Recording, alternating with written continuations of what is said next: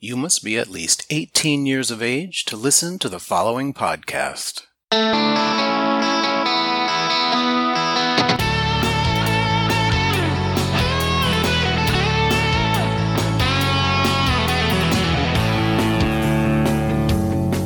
I am Robert Black, and you are listening to Sexual Heroes. Lance Charger spent 25 years as a creative and marketing executive in the film, television, and beauty industries. Then just last year decided to use his skills and knowledge in a very different way. Now in his 50s, he's very successfully creating and marketing his own porn. Hey, Lance Charger. Thanks for being on Sexual Heroes today. Hello. Thanks for having me. Excited to be here.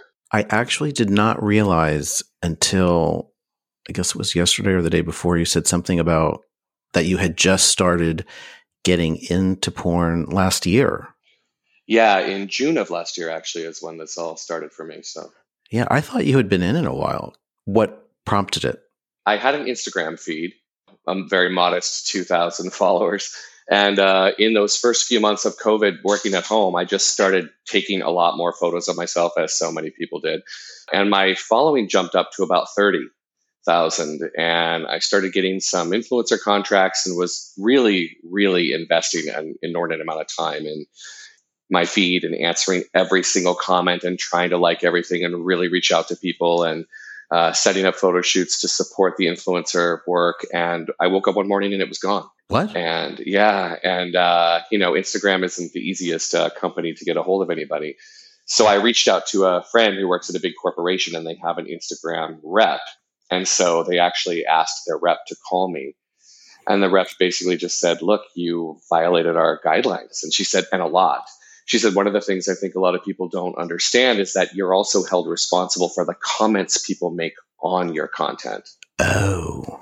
And I was like red flag all the way down. They and they said our policy is once we delete a feed, it is unrecoverable. We will never recover a deleted feed. Wow. I was I was I was broken up about it because I was investing like four hours a day into this, in addition to working, you know, a 60 hour week. And some guy messaged me on Facebook and said, why in the hell are you giving this away for free? He goes, You belong in porn. He goes, I really think you should consider it. And I was, I was like, no, no way. I work in corporate. There's no way. Being a gay kid growing up in Southern Orange County, uh, I wasn't widely accepted. Lots of hiding under teachers' desks during lunch and not going out in the quad because I was always getting smacked around and thrown into lockers and pushed downstairs and made fun of. It was pretty, it was pretty brutal. So, you know, this whole fantasy of these gay guys in porn, they were like the absolute pinnacle of success and masculinity and popularity and beauty and all these things that I was such an ugly duckling and wished I wished I could be that. That was like my fantasy escape. So, you know, there's this part of my brain that's like, are you fucking kidding? You really think I can do this? And he gave me all of the steps. He's like, I want you to start a Twitter feed, come up with a stage name, I'm sure you filmed plenty of POV content on your own. Start loading up your feed and put the kind of effort into Twitter that you have put into Instagram and just see what happens. And he checked in with me a few times and said, like, how's it going? Your feed looks like it's doing fairly well. Now, why don't you start an OnlyFans account? Now, why don't you start a Just for Fans account? I was starting to meet a lot of people. Funnily enough, I have some very close friends who I've been friends with for many years who are in the business. And some of them, I was so oblivious because my whole life was work. I didn't even realize some of them were in porn until they started showing up in my feed. And I was like, what? um. And so then we got together and we started filming. And now we have like a whole different level to our friendship because we're in this industry together. And it just really, I started getting calls from studios. It was really overwhelming and so incredibly exciting and provided this level of I hate saying that I look out outside to get validation, but to be honest, it's true. I mean, I definitely do, especially coming from where I came as a kid. Um, I definitely sort of rely on other people more than I should in that respect. Um, but it really, it just really took off for me, and it's been a, a total joy. You know, I spent my entire life marketing actresses and beauty products and films and TV shows. And to be able to market myself, it's, uh, I mean, I have to be honest, I'm sick of looking at myself these days, but, uh, but it's really a joy. What do you mean sick of looking at yourself? There's only so much I can take of looking at myself. I have to be honest.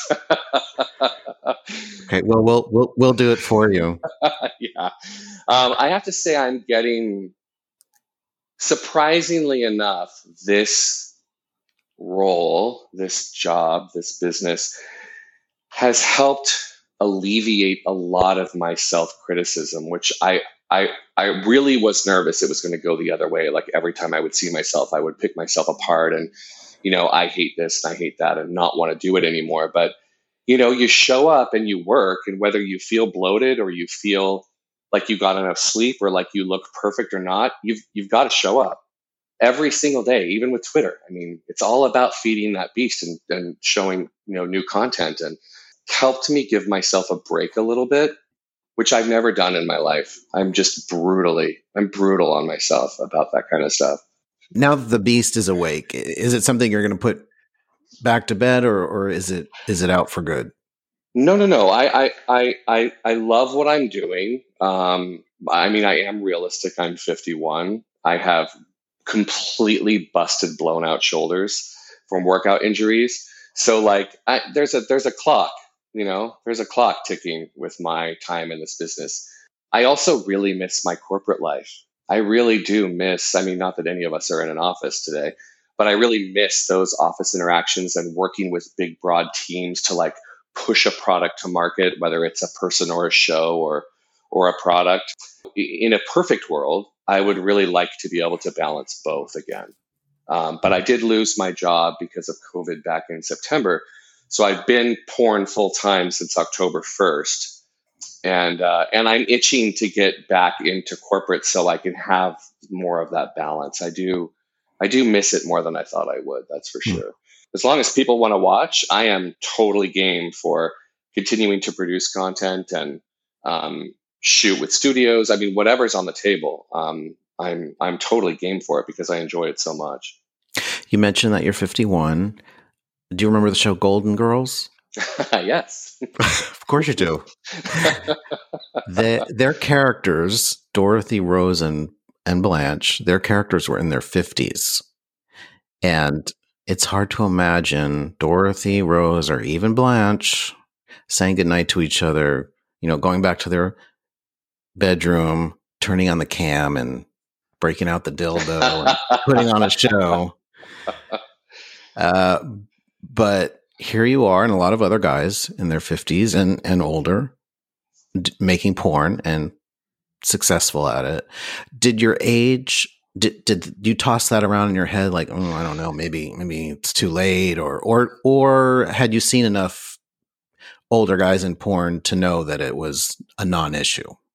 I have to be honest it never crossed my mind because I'm such a goof at heart. Like I'm super playful and I love to have fun. And I just, I don't think of myself. I don't think of myself as being old. And I definitely don't think of 50 as old. I mean, I have parents who are 82 and 79. They both still work full time. My father plays golf all the time, runs his own consulting company. I mean, they are the best examples of what how age means nothing. So I think I've just grown up in that household and I'm quite close with them. So the example that's been set for me outside of the media in my home has been age doesn't really slow you down or mean anything. And they've all, but they both always said, just always keep moving. Rocco Steele, do you know who that is? Uh huh. Yeah, of course. On his Twitter profile, he says he calls himself the king of all daddies. How do you feel about the term daddy? I love it. I love it. I, uh, I embrace it. I love it when guys call me that in bed, in scenes. Um, I mean, I did get cast as a grandpa in oh. a video. Um, it was a scene I did with uh, Casey Everett for Say Uncle. And it's funny because the guys wouldn't tell me, they wouldn't send me the script. And I'm like, come on, send me the script. I want to prepare a little bit. And I got on set and they handed me the script and they're like, I was like, I'm, I'm, I'm grandpa. And they both laughed. They're like, this is why we didn't send you the script. I'm like, well, you know, I'm going to show up and do whatever you tell me to do. But uh, okay, I think I can make this work. But uh, we did have, th- th- there's a great blooper reel in that, in that scene somewhere because I mean, I spit wine out because I was laughing so hard during the scene. Like Casey would call me grandpa and it would make me laugh. Like it was, it was a lot of fun filming the scene. But it, yeah, I mean, I was pops in a, in a film I did for Icon. I was, uh, you know, daddy and a few stepdads. So it's, uh, it took a little bit of getting used to, but you know, it's, it's, it's all, it's all fun. Does that term come into play in your private life? I mean, in your private bedroom when the cameras aren't rolling. Oh, for sure. Oh, yeah. Okay. I mean, when I have guys, I mean, I, I, will say most of the guys I have in my bed are younger. They're the ones who are, you know, hitting me up the most. So definitely there's a daddy son role play. And I, I do really get off on that. It's a lot of fun for me. Uh, you mentioned script, and that mm-hmm. just sent my head in a whole different direction. Uh, so you've you've done your own content mm-hmm. and you've done collabs for mm-hmm. OnlyFans, but you've also done some studio work mm-hmm. where it, you mentioned you get a script. Which when I hear that now, it's like, why are there scripts in porn? But it reminded me of a scene I did. The director was Paul Barresi.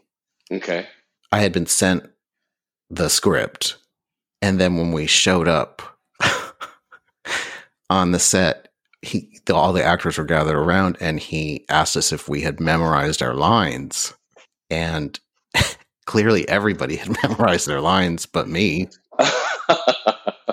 he asked, you know, he he was kind of incensed that I hadn't taken it seriously enough to memorize my lines, and you know, I said, well, uh, any other time I've been given a script, it's you know, kind of last minute and they shoot it line by line. So it's not like, you know, you're putting on a play. I, I actually have to say, I do love that part of, I do love that part of studio work. Um, so often, you know, it's just, here's some loose direction, start fucking.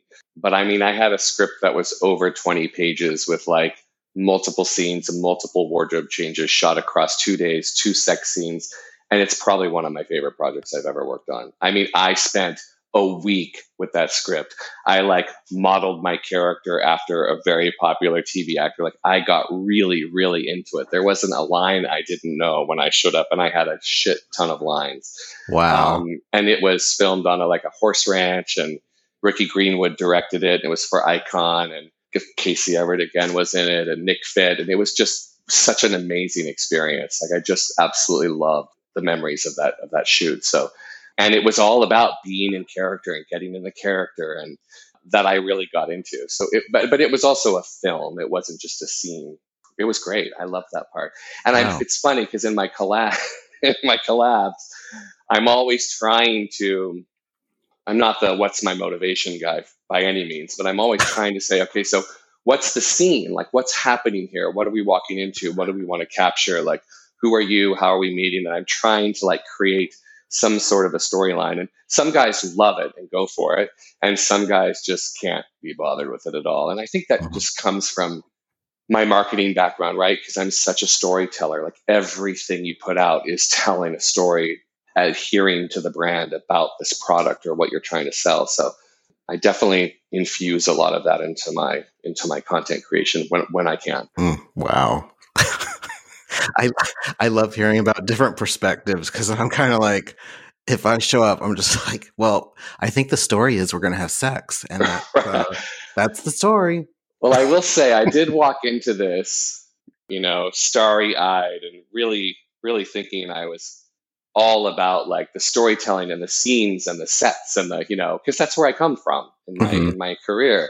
And I remember, I can't believe I'm going to tell you this, but I did this OnlyFans live and I was sure this was going to like blow the lid off OnlyFans and my subscribers.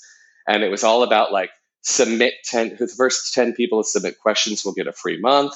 And I, you know, and I did, I did really heavy promotion on it. I even cross promoted it on Just for Fans. I had three people show up and it kept dropping between one to three, one to three. And nobody brought any questions and there was a lot of dead air and i was sitting there and some guys like messages me and he's like we really just want to watch you fucking jack off and stick your fucking fingers in your ass And I was, I did it and it was great, but I was crushed. I mm. literally thought, everybody wants to know who Lance Charger is, and this is going to be so great. I'm going to make this amazing connection and be able to tell stories, and people are going to, you know, have this, you know, this whole relationship with Lance. And uh, I was telling a couple friends afterward because I thought it was going to be an hour. It went for like 20 minutes. Everyone's like, "Yeah, this is porn. This is porn."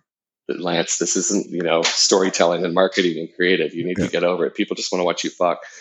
Well, and they they want it when they want it. They don't want to schedule it. I think Ex- exactly.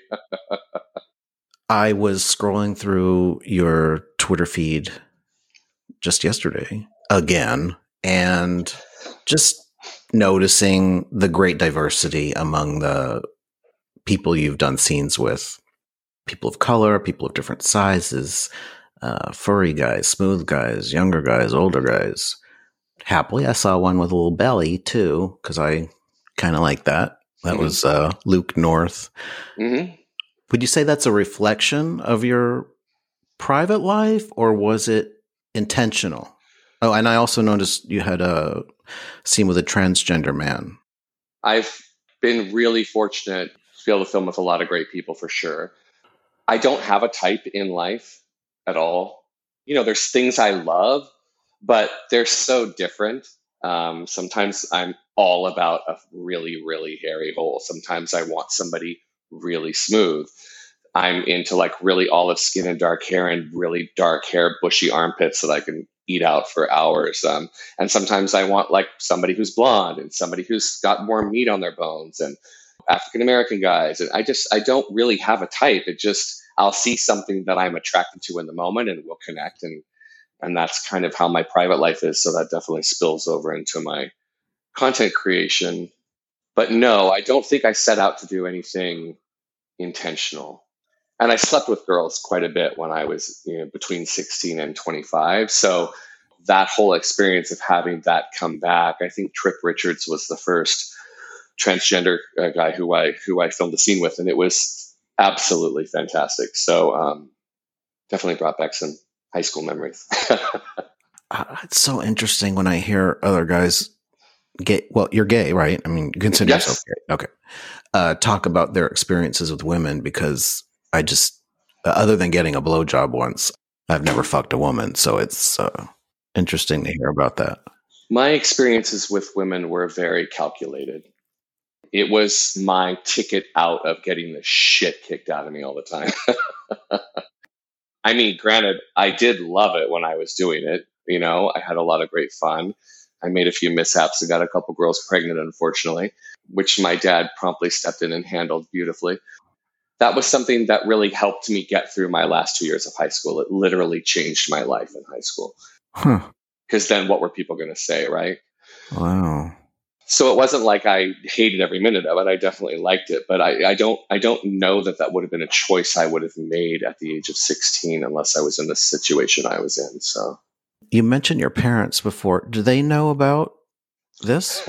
no. Well, I mean, they're pretty savvy. So what I've told them is that I'm doing a lot of modeling, and I told them I'm doing it for, you know, fetish wear companies, jock straps, sex toys, underwear, loungewear, whatever. I've been asked by one of them if I was doing porn, and I said no it's funny. My parents are the most amazing, loving, accepting, forgiving, wonderful people on this planet. But for some reason, even more than coming out, I worry this would be a big issue. You know, my mom even asked me, "Can I see some of your work?" So I sent her a shoot I did for 665, just like three or which 665 is a fetish uh, shop here in LA with me holding these giant black dildos. And she was like, Oh, okay, I don't ever need to see that again. Thanks for sharing.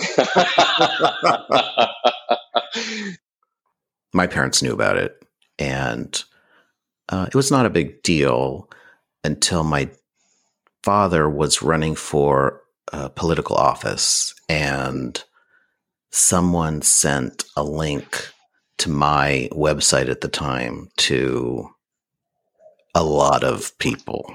Oh. And he ended up dropping out of his oh. race. That was a big, that was fun. Okay, so I'm sorry. That sounds brutal. Yeah. Did you have a role model when you got into this? No, I really didn't.